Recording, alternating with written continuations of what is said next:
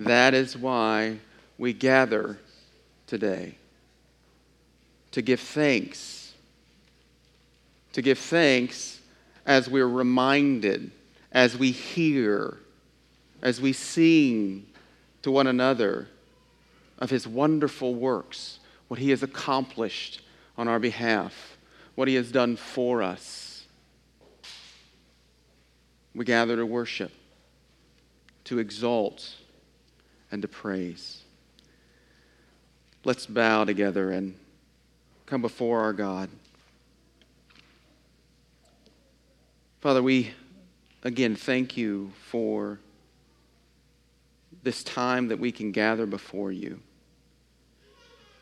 We praise you that you have been gracious and merciful to command us to come.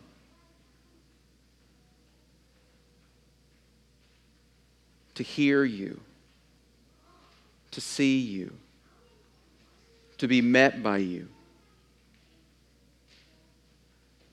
Father, we praise you for your goodness that you have shown to us in your Son. We praise you for the Spirit that you have poured out on us, that opens our eyes, that draws us, who helps us to see, who helps us to hear.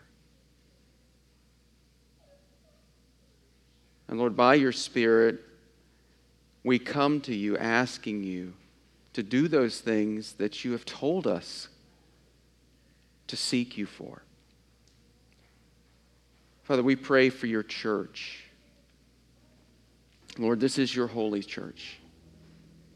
And we ask that you would cultivate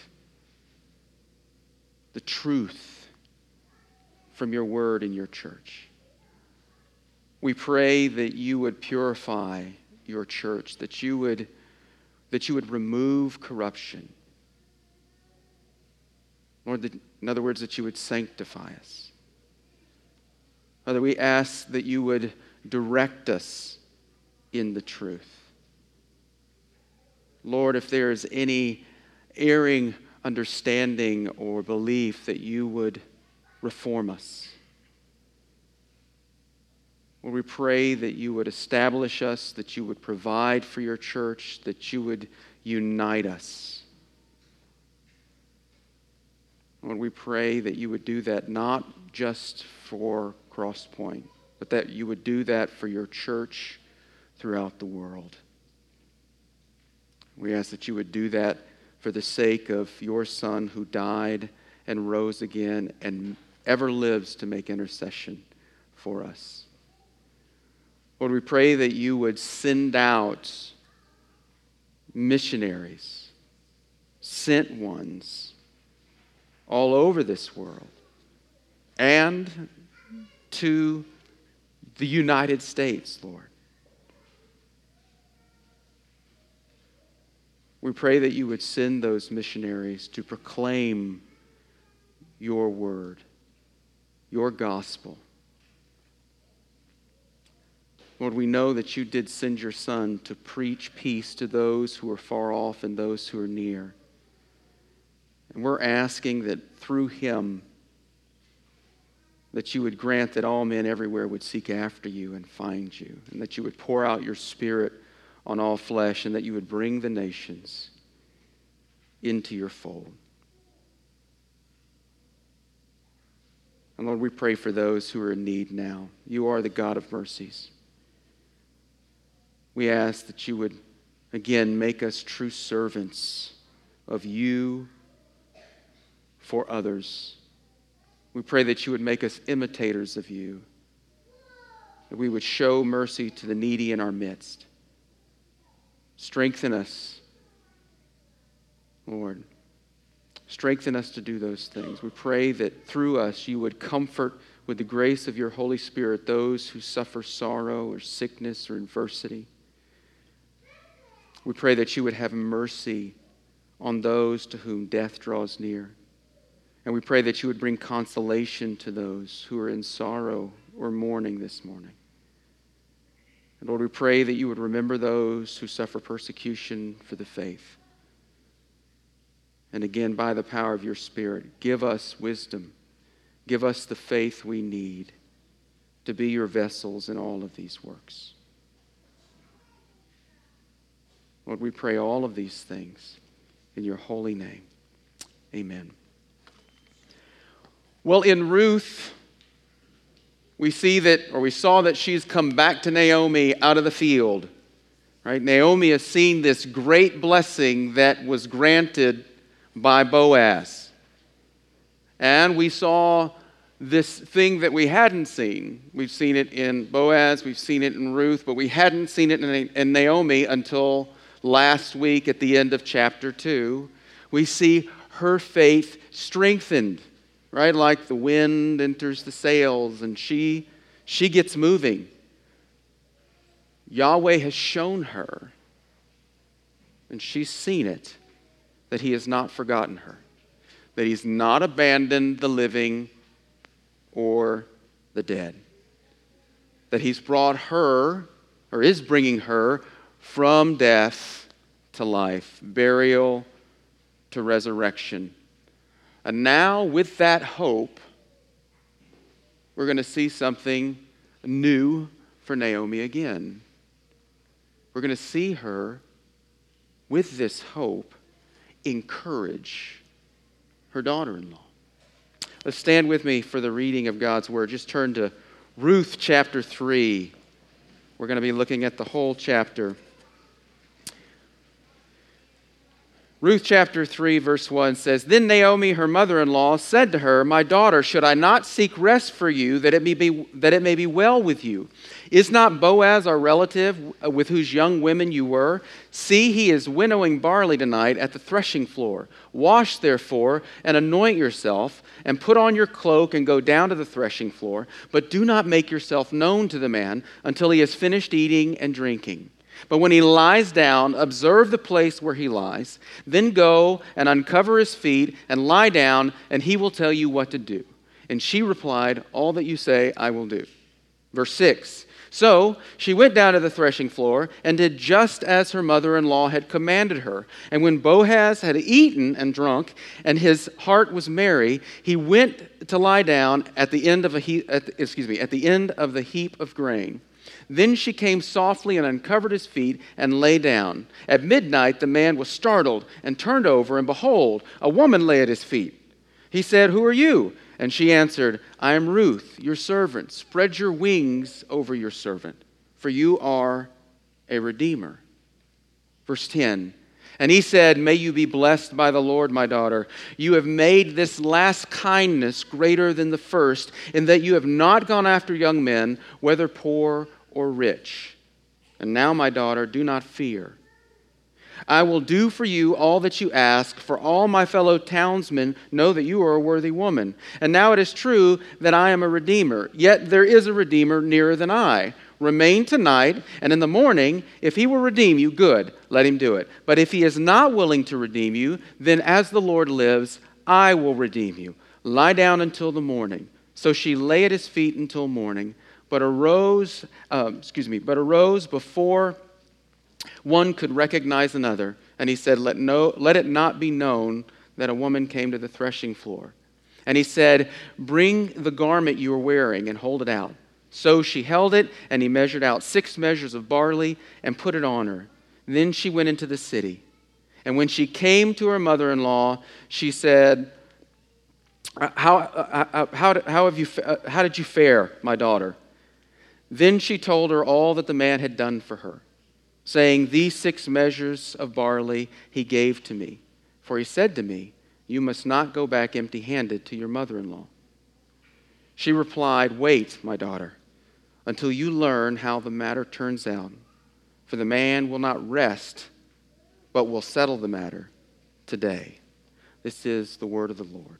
Let's pray together. Again, Father, we thank you for your word. We thank you that you have been so gracious as to speak to us. You really do speak to us. You disclose, you reveal yourself in this word that you have given to us. that you've preserved. And Lord, I pray that you would, by your Spirit, open our eyes so that we could see you in this word, to see how you show yourself, to see how you direct us. Lord, I pray that you, by this word, through your Spirit, would convict us, would comfort us, would strengthen us, and would mold us into the people that you have called us to. Lord, we trust you. We trust your promise that you don't allow your word to return void. We trust you, Lord, that you've said you will accomplish all that you intend. We trust you to do it. In Christ's name, amen. Please be seated.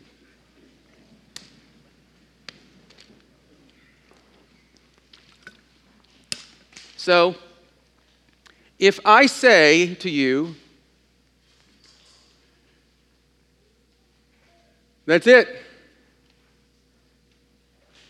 it's hopeless.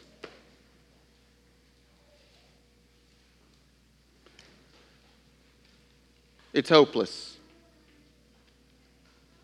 Nothing can be different.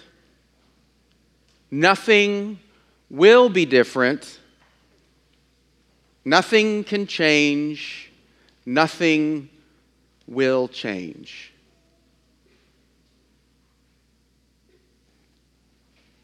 How do you like that? How does that, how does that feel? You got no hope, no chance.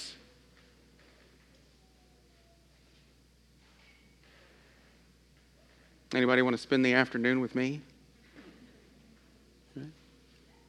I'm just a party, aren't I?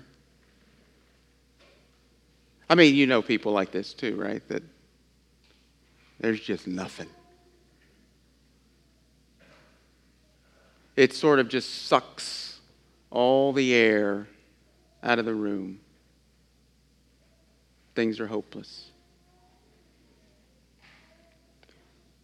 I don't know if you've been hopeless or if you've felt real hopelessness, but it's incredibly draining. It's like everything gets sucked out of you. When you're really hopeless, it's sort of immobilizing. You do nothing. You want nothing. Because there is nothing. Hope is pretty important. Hope sustains us when we have hope. I mean, hope if you if anybody if anybody's ever run, right? You know, you get to the middle of a run and you can't see the end of the run, it feels pretty hopeless. but then you get to where you could see like the finish line. You get to see the place where you're going to be able to stop, and you're like, oh, yes. And it sort of carries you. This happens with projects. You have a project that you're doing, you get in the middle of the project, and you're like, I don't even know what I'm doing next. It's hard to think about taking the next step. But then when it starts to come together, you're like, oh, okay, okay, okay, okay, okay, okay, yeah, yeah, yeah, yeah, yeah. Right. I gotta know where I'm going. I mean, do you see how that, do you see that's different? When you have hope, it's like it invigorates you, it vi- revitalizes you. You come alive, keeps you alive. Hope keeps you moving forward. So it goes without saying, maybe. We need hope. We really do. Hope is a precious resource. And in this passage, we see this great demonstration, a great illustration of how we encourage one another, how we strengthen one another with hope. Again, we're going to see this in a place that we haven't seen it with Naomi. I mean, you got this is a great this is a great part of the book because the next this chapter and then the next chapter everything starts to come together. I mean, it's really cool how everything that's been sort of uh, fragmented starts to find its way into this whole piece again. All of the problems that this, this book laid out, they get solved in a significant way. And we're going to see all of that come together in chapter 3 and chapter 4. We're going to do this in three parts right? So just so that you can kind of know what to anticipate. We'll start with verses 3, 1 through 5. This is where we get to see, as we direct one another to hope, kind of here's how this happens. We direct one another to pursue the source of hope. That's the first thing that we see Naomi do. We direct one another to, to pursue the source of hope. Naomi does a, this in a couple of moves. First of all, she shows kind of why she's doing this or sort of what motivates this for her. We get to see her faith on display. She trusts that Boaz is the real answer to this hope. Look at verses 1 and 2. She says, it says, Then Naomi, her mother in law, says, My daughter, should I not seek rest for you, that it may be well for you, that it may be well with you? Is not Boaz our relative with whose young women you were? Now remember, Ruth has been, the end of chapter 2, Ruth has been out in the field, Boaz's field, for barley and wheat harvest right? This is the, you know, this, the, the festival of Israel. This period is the Feast of Weeks or Pentecost. That's going to come up here in just a little bit. But that's where she's been. And then, as we saw last week again, she came in. She had this big haul from Boaz's field, and Naomi got excited. It infused her with hope. And she's sort of, she's sort of putting those two things together again. She discovered last week that it was Boaz, the Redeemer. She's bringing that up again. She's bringing up this issue of wanting rest for her daughter in law that she actually alluded to back in chapter 1. And this again shows the difference. In Ruth 1 9, Naomi said, The Lord grant that you may find rest, each of you in the house of your husband. Only then where was she directing Ruth for that? Back at her house, back at her place in Moab. Remember back then, Naomi was going, You're not going to get anywhere with me, sister, so go back home.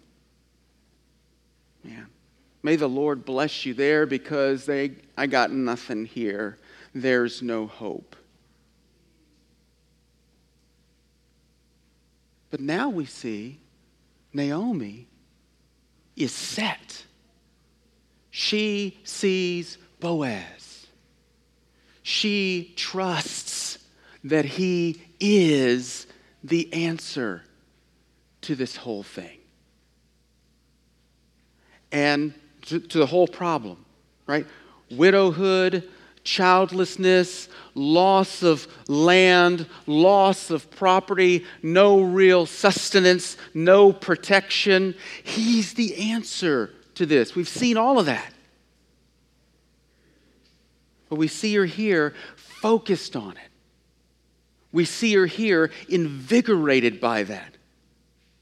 And we see her here motivated to push her daughter in law to that hope in Him. She goes even further. Look at the rest of chapter uh, or, or verse 2 and 3 and 4. See, he is winnowing barley tonight at the threshing floor. Wash therefore and anoint yourself, and put on your cloak, and go down to the threshing floor. But do not make yourself known to the man until he has finished eating and drinking. But when he lies down, observe the place where he lies. It's an obvious point, but it's worth stating here. In trusting that he is the answer to this thing, Naomi gives Ruth a plan to approach him. All right, we'll get into more details. I just want you to notice again the obvious point. She tells her, See, see, he's winnowing. He's wit, uh, yeah, winnowing. He's winnowing.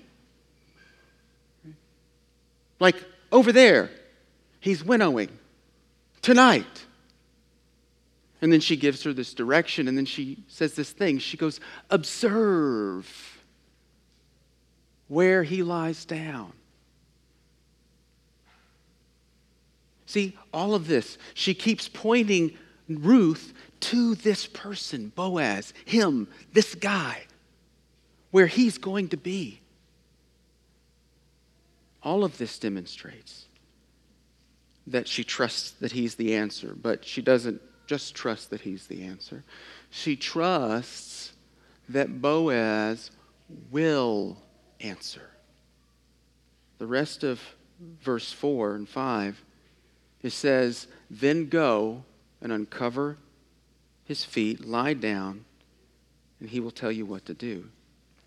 Naomi is not just pointing out, right, the Redeemer over there in the distance. She is sending Ruth to him. She is sending him there. Okay, so you can say it this way, right? well, I'm not going to ask you, but you know, I mean, I think probably many of us know what it is to be in debt. Right?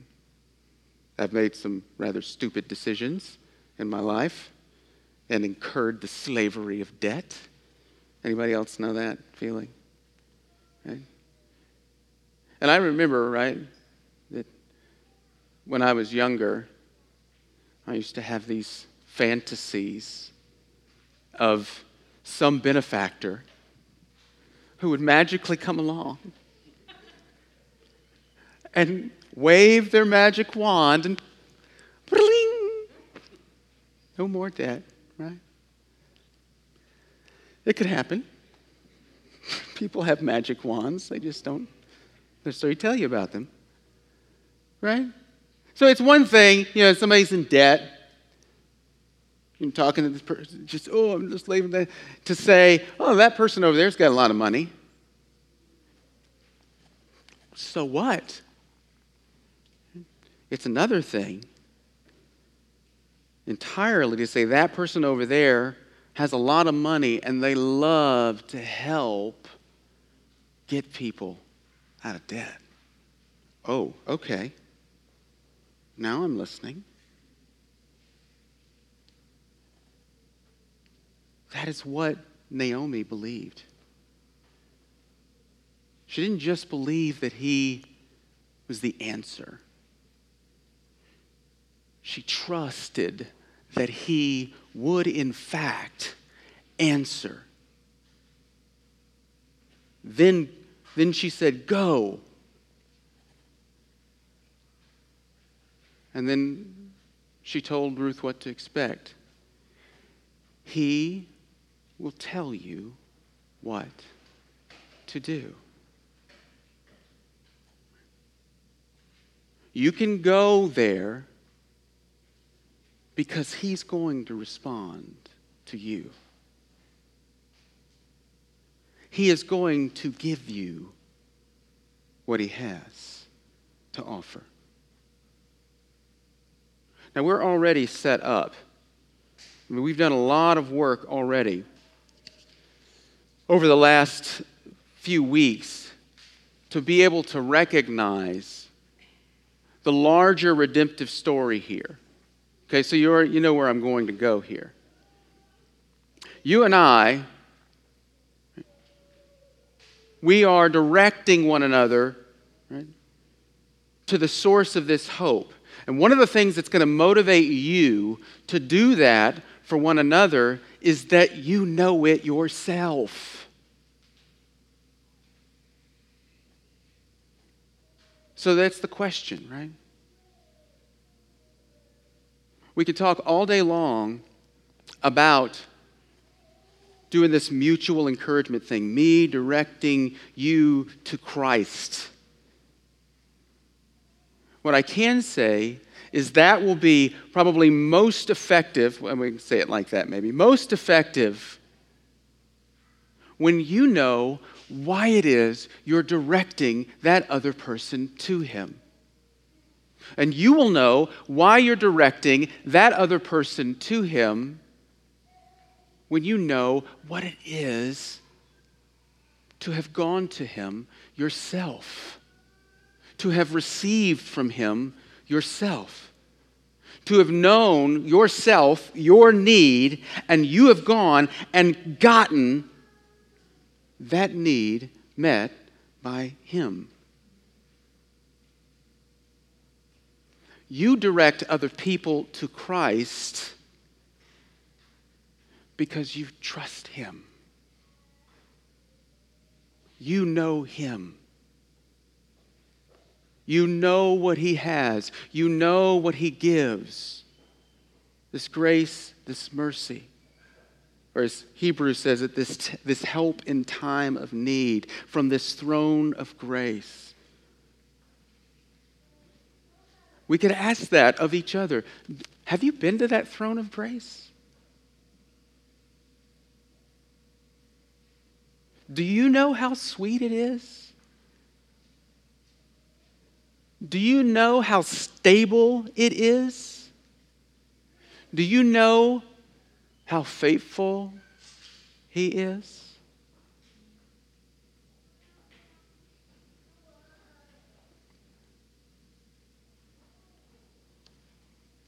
We'll do this as we know Him.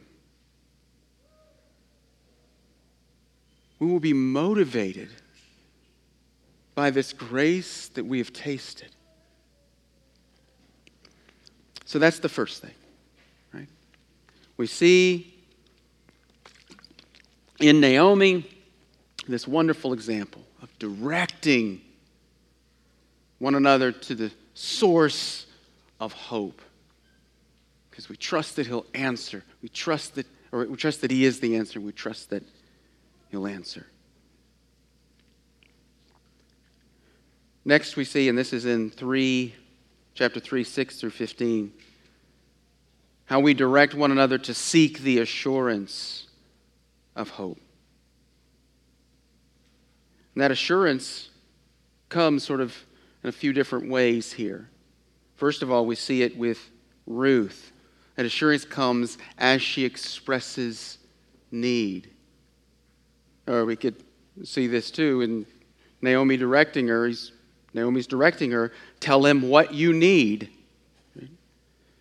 Here's Naomi, I mean, excuse me, Ruth in 6. So she went down to the threshing floor and did just as her mother in law had commanded her. And when Boaz had eaten and drunk and his heart was merry, he went to lie down at the end of the heap of grain. Then she came softly and uncovered his feet and lay down. At midnight, the man was startled, turned over. Behold, the woman lay at his feet, and he said, Who are you? And she answered, I am Ruth, your servant. Spread your wings over me. Again, we know Ruth and Naomi's story widow, childless, right? The details of this narrative express those things as well. You notice that Ruth is coming to him at night, at midnight. Now, this isn't sort of weird, right? This is the way your Bible works. The Bible works in pictures and symbols and themes. And you have this great unfolding sort of drama, redemptive drama, that we could tell in lots of different ways. One of which is dark and light. Dark and light. We see this in the Psalms of light, uh, a lot. What happens at night? Weeping, sorrow. What comes in the morning? Anybody know that psalm? Joy. You see this over and over again, and it's it's supposed to be there. She's coming at night in darkness. Or we could even say this right? She goes down to the threshing floor at night. And it's sort of, and it's as dangerous. I mean, let me see if I'm getting ahead of my, no, okay, yeah. And this is dangerous, right? Socially, she's way out there. First of all, she's a servant. He's the master, right? She's not invited to the threshing floor. She just goes down on her own. She's a woman. He's a man, right? She's a foreigner. He belongs there. This whole scene is like a little picture of her life, her existence right now, and Naomi's as well. I mean, this, the way this is described reveals, puts on display here's the problem that needs to be solved. Is it going to be? And then she expresses her need verbally. She tells him, Spread your wings over your servant. This is a plea for protection. It's a symbolic act. It shows this sort of investiture. And what I mean is this spreading your wings over me. And I'll show you this in a second. It's this idea of inaugurating a new relationship. In, in fact, this is the exact wording, almost the exact wording of Boaz's prayer for Ruth back in chapter 2. He said, The Lord, in 2.12, he said, The Lord repay you for what you have done, and a full reward be given to you by the Lord, the God of Israel. Ready for it? Under whose wings you have come to take refuge. You know what Ruth is doing here? She's asking Boaz, ready? to be the answer to his prayer or blessing for her.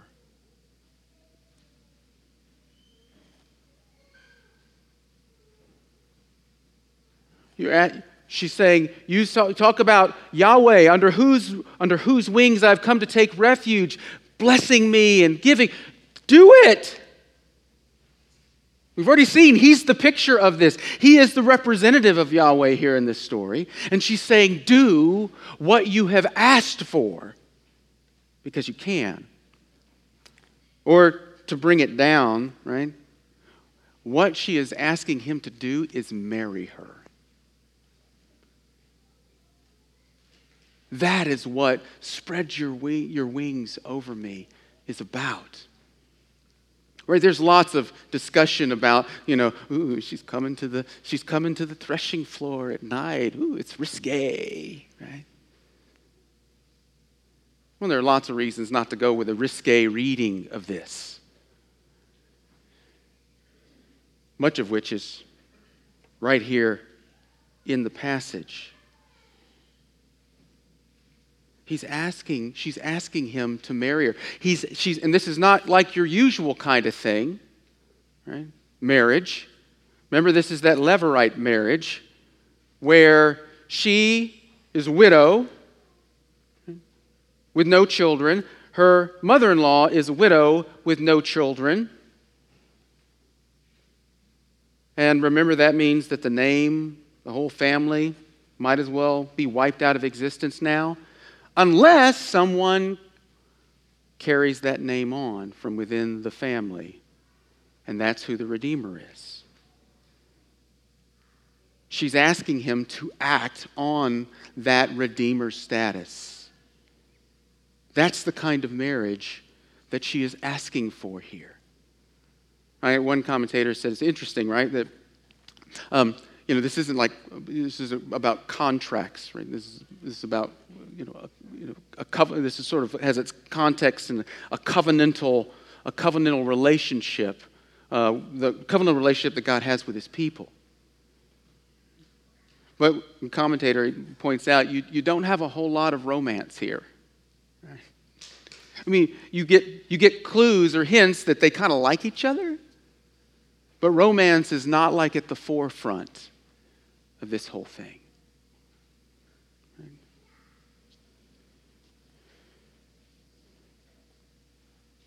Let me give you this connection so that you can uh, establish this a little bit more with the marriage thing. You know where else we see this, this a spread your wings over phrase in Scripture? It's Ezekiel 16. I'd encourage you to read that whole chapter, but particularly like 1 to 9. I'm just going to read 16, 8, and 9. This is what God is saying. And He's speaking to Israel here. When I passed by you again and saw you, behold, you were at the age for love. And I spread the corner of my garment over you. That's what it says. I spread the corner of my garment over you. Literally, it says, and I spread my wing over you. Garment is sort of added just to sort of make some sense of it. Literally, it's I spread my wing over you and covered your nakedness and then here's, here's the punchline I made my vow to you and entered into a covenant with you, declares the Lord, and you became mine. Then I bathed you with water and washed off your blood from you and anointed you with oil. And he goes on to say how he clothed her. What's fascinating, you remember what happened earlier in this passage? When, when, Ruth, when Naomi gave Ruth the initial instructions? Remember verse 3? She said, Wash, anoint yourself, and put on your garment. Now, when that kind of thing happens in Scripture, we're supposed to see connections between themes. You've got this washing, anointing, and spreading wings over.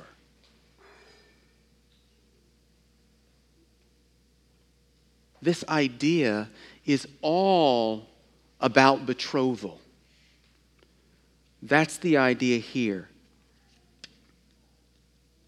Yahweh is making a vow, and that's a reference to Sinai. I mean, if you look at the passage, that's what he's referencing. He's talking about when he brought when he made them his. It was out at Mount Sinai by covenant. And so what Ezekiel is doing is he's depicting this time when God covered uh, or excuse me, he's depicting the Sinai event as a time when God covered, his, when, covered his people with his wing and betrothed them to him. And a new relationship was formed. He was theirs and they were his. Marriage.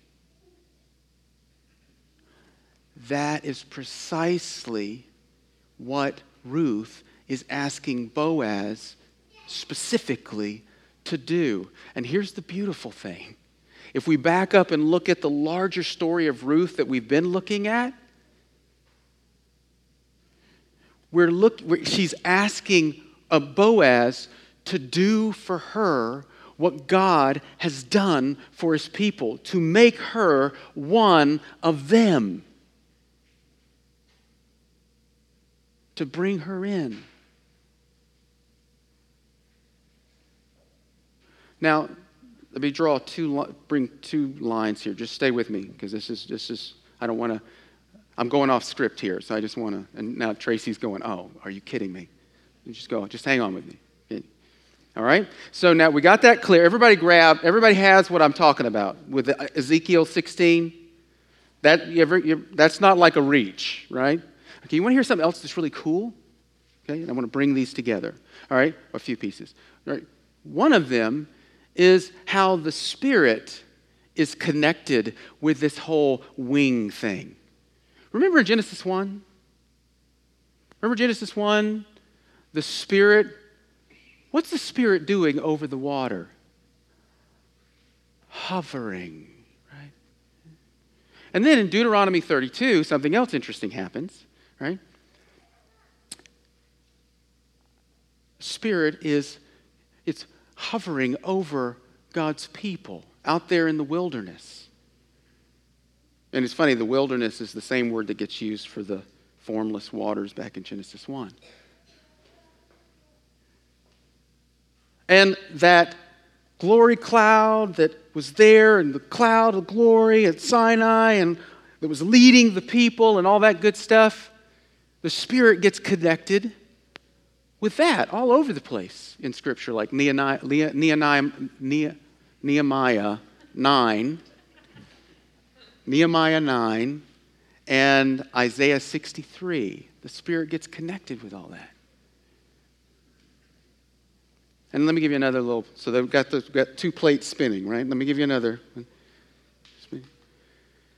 You know when Ruth gets. You know when Ruth gets read traditionally in, in sort of a Jewish context.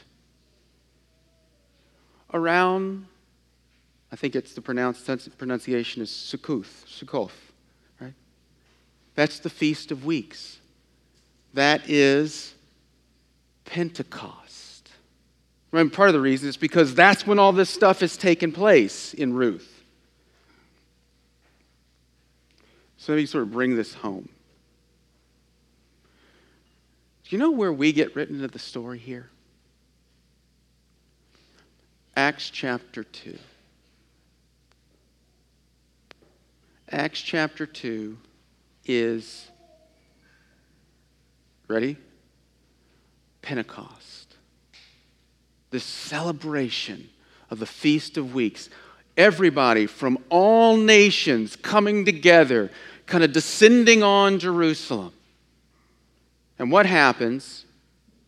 Peter, well, well, well, before this happens, everybody's in the upper room, and what, what event unfolds? The outpouring of the Spirit.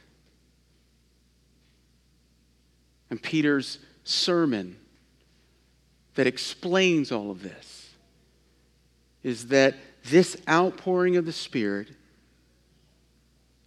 tells all of you that this Jesus that you killed has been vindicated, raised, and is seated on the throne. That betrothal that we participate in happened then, has been done. We have dwelling in us and with us the very Spirit that inaugurates this new relationship, that affects this new relationship, making us His and Him ours.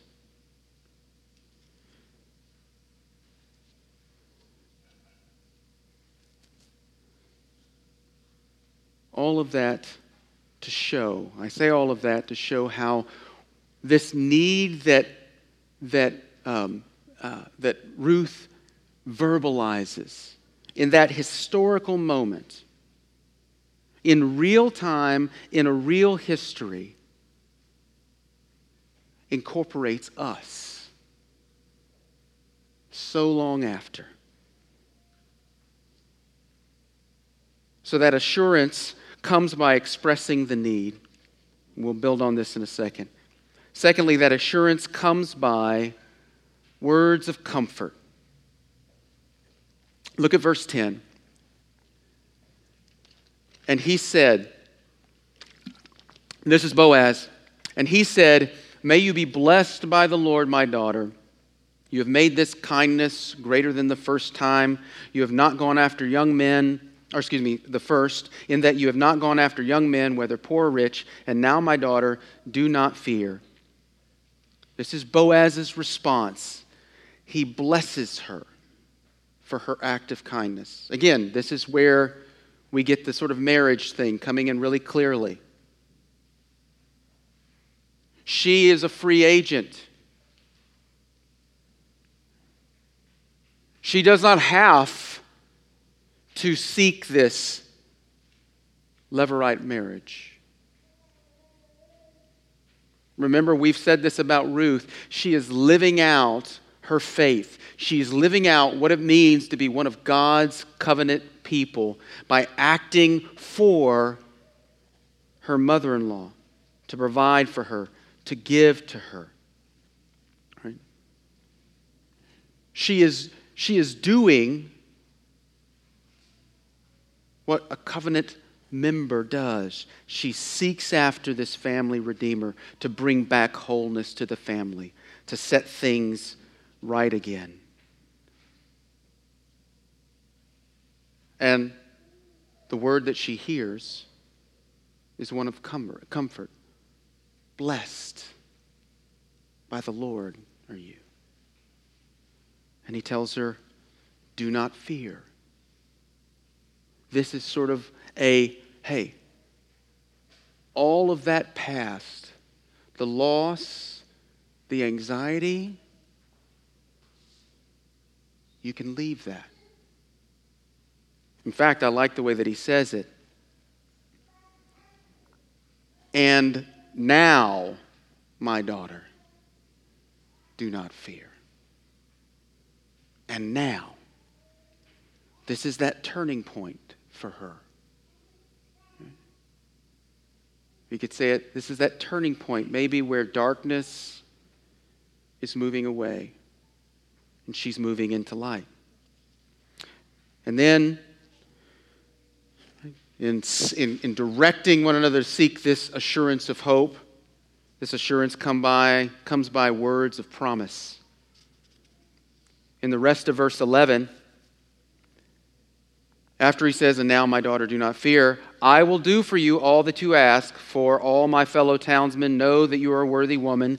And now it is true that I am a redeemer, yet there is a redeemer nearer than I. Remain tonight, and in the morning, excuse me, remain tonight, and in the morning, if he will redeem you, good, let him do it. But if he, if he, if he is not willing to redeem you, then as the Lord lives, I will redeem you lie down until morning. Here we get some tension, some twist. We're all excited about Boaz. Does anybody want Ruth to get with Boaz? I mean, you really, as you're reading this story, everybody's like, "Yay!" I mean, this is really like this. You can't. This is great. This is the best, you know, kind of story. This is the, like, like this is like a, um, this is like lifetime TV or the Hallmark Channel. Maybe they better. This would make a great Hallmark story, wouldn't it? Christmas time on the threshing floor, or something like that. Trademark. Trademark, just in case that comes up. Christmas time, threshing floor. Right? There's this twist. Ruth said it, you are a redeemer, right? Um, Naomi said that. He is a redeemer, or yeah, he's a redeemer. Well, there's someone else that has a right to the land before Boaz. Boaz knows this, which this is, you know, this is, again, you see this guy, and he's this true covenant, you know, follower of Yahweh. You see this integrity, all of those great things about him. Somebody that's near. The point, though, is this, right? Right now, you know, we're not sure how this is all going to happen with Boaz, but what we do know from what he has said is that the problem is going to be solved. That's what, that's what, um, that's what Ruth hears. The assurance of hope comes from this promise from him that it is going to be dealt with. Interestingly, you remember Naomi told Ruth, and I just, this is just a, something to think about here. You remember Ruth, I mean, Naomi told Ruth, right? This was she was confident about that he is going to answer. She said, He will tell you what to do. Well, let's look at what Boaz has told her to do, right? He's told her that she's blessed by the Lord. He's told her, Don't fear. He's told her, I'm going to do what you ask. And then he's told her, sleep. Did you notice that? Twice. Twice. Remain here tonight. At the beginning of verse 13. And then at the end, lie down until morning.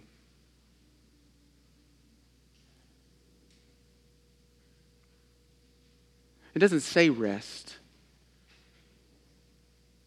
but it sure communicates rest. Boaz, what he's told her to do, trust me. Trust me.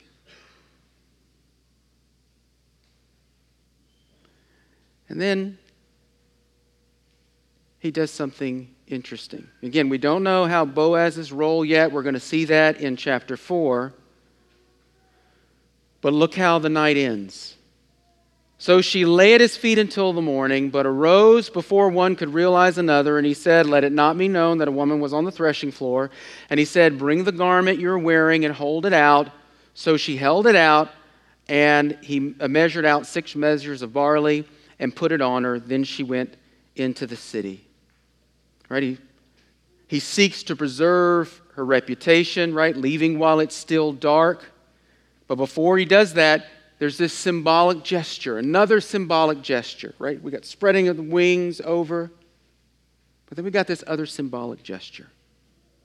He gives her grain. Right? He gives her grain, which embedded in the story up to this point, or this chapter, is signifying the genuineness of his promise. He's giving her something to hold on to, to know that this is going to happen. This is going to be resolved. The problem that you're facing, right? Widowhood, childlessness, nothing, no land, no protection, no sustenance, that's going to be dealt with. But what's interesting is the way that he does it. He doesn't just give her grain.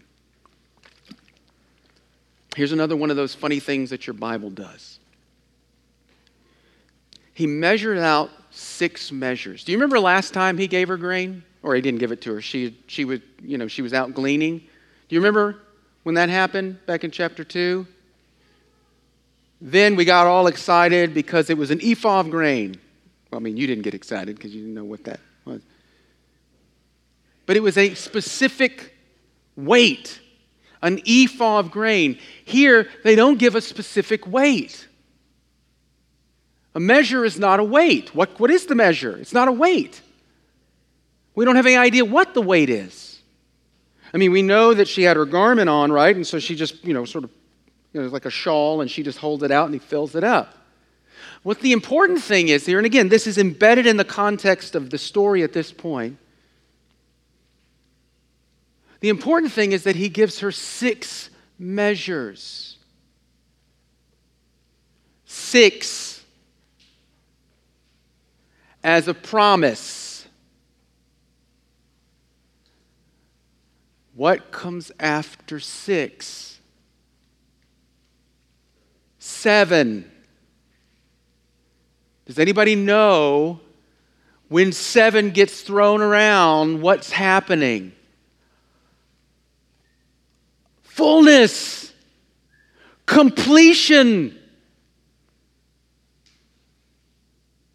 This isn't just imagination. You see this over and over again. There's a reason that day seven, right, is. Wait, wait, wait. What is seven connected to? Rest! Rest. You remember this. Naomi, verse 1 Should I not seek rest for you? What, what Boaz's grain offering here is, is a promise of, is rest coming soon. It's coming.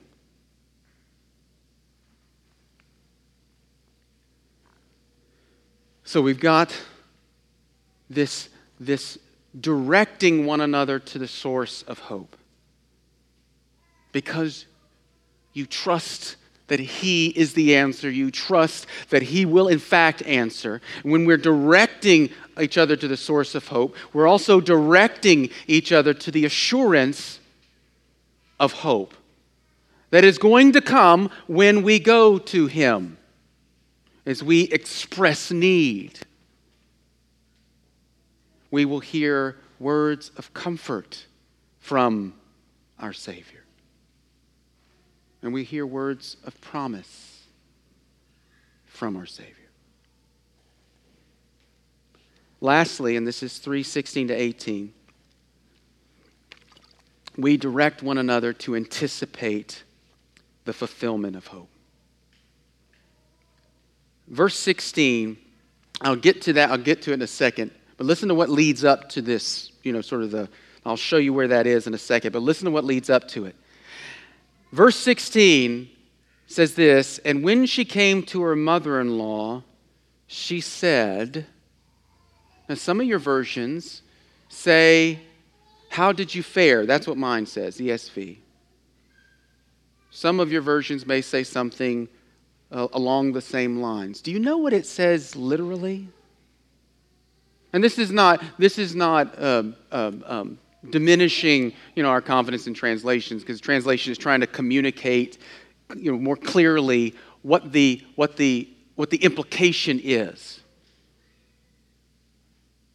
But when you look at the Hebrew, here's what it says literally. And I wanted to see if you, see if you catch the significance of this. And when she came to her mother in law, she said, Who are you, my daughter? She said, Who are you? This is loaded. Because you remember, that's the question that Boaz asked Who are you? What she was asking Ruth is Who are you? Are you Ruth the widow? Or are you Ruth, Mrs. Boaz? Are you Ruth the widow and childless, or are you Ruth the redeemed?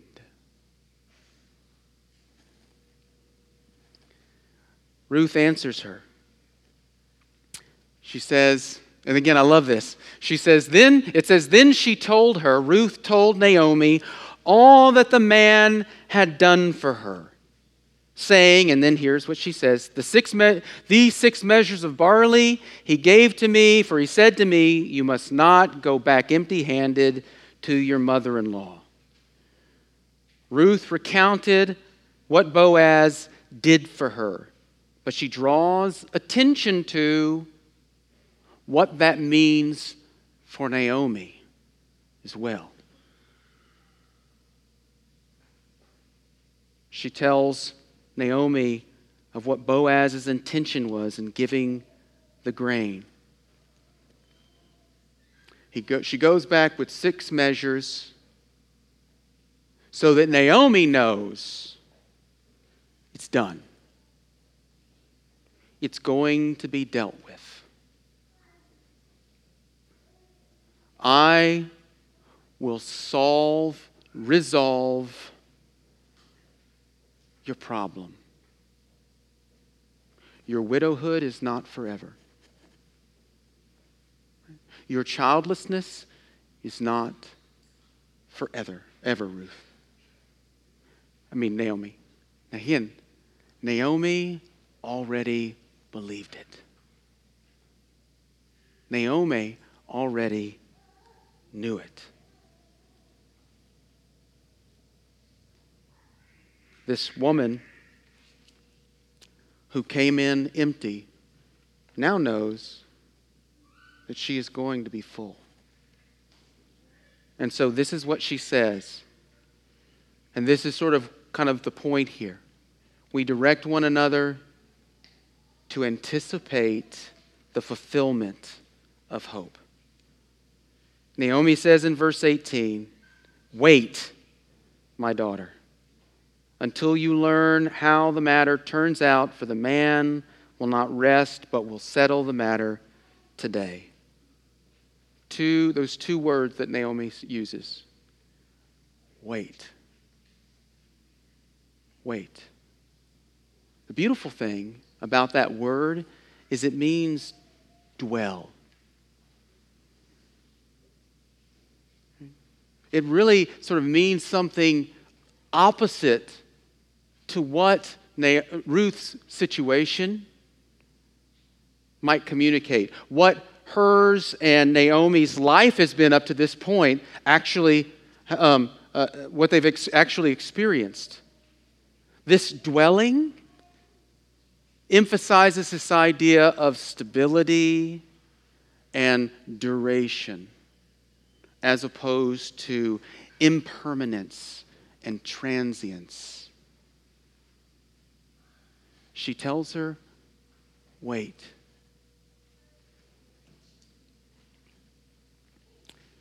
In other words, she's anticipating the fulfillment. She's not sitting in the place of this lack of resolution and anguish of doubt. That's not what Naomi is urging her to. See, she's urging her to wait with hope for the fulfillment of hope. And the second thing is that word learn, anticipating fulfillment of the hope by learning. And here's what she says, right? Until you learn how the matter turns out. That word, learn, or that, that word that there's learned is this yada. Is that what's it? It's the same word back in, in uh, verse 4. When she tells her to observe where Boaz lies down, that's the same word here. Until you learn the matter or how the matter will turn out. She's saying, watch how things unfold. But it's not just sort of watch how the situation unfolds in general. what she's urging uh, Ruth to do is to keep her eye on Boaz. Watch him. Keep looking at him. See what he is going to do because he is the one that is going to do it for us.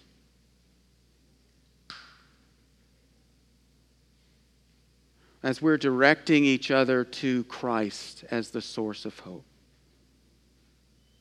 And we're directing each other to Him to bring our need, right? Going before that throne of grace so that we can find grace and mercy in a time of need. We're directing each other to listen for the words of comfort, to listen for those words of promise. And there's this ongoing nature, this future oriented nature we're directing each other to keep looking at Him. As you and I are walking together, it will be very easy for us to get stuck here. We're just, oh, jeez, gotta. Right? And now we're lost. We're just, all I see is all this stuff around me. And what I need you to do is I need you to say, hey, yes, I'll, look at him. Right? When we're, when we're disoriented and we're confused, right? have you ever been sitting in the car, right? And you're not really, you know, paying attention. You're sort of like your gaze is not fixed, and all of a sudden somebody starts going forward. Right? They start pulling forward. And what do you do? And you gotta you gotta look around. And what are we looking for? To know that we're not moving. Some point, some stationary point that reorients us. That is what I need you to do for me. Is to point me to that stable, stationary, fixed point who's a person. That's what you need the person next to you to do for you, to point you to Him. So that you hold fast to Him. Naomi sought rest for her daughter in law. And now she is confident, and this is a deliberate play on words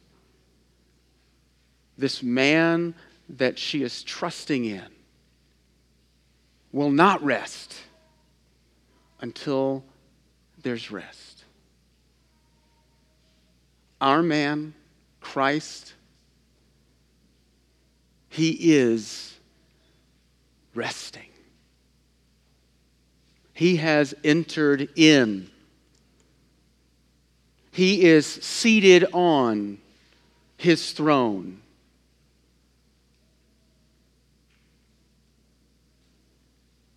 And He has brought and will bring the rest that you and I so desperately need. Or to say it this way, He is the hope, and He will give it. That is where we go. That is where we point and direct one another.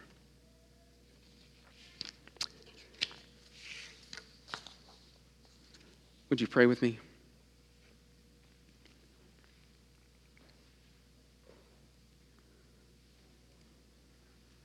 Father, we thank you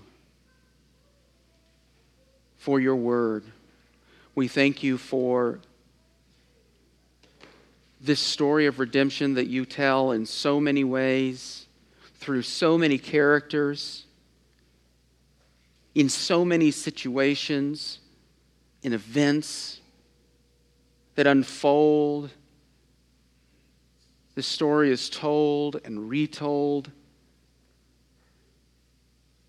Lord, I pray that we would grasp it. I pray that we would see it clearly. I pray that we would be taken by it. Father, I'm asking that you would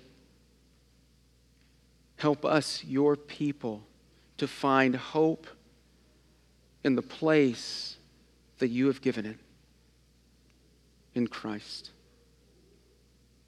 Father, help us to know that hope, each of us individually, saturated with it, filled with it.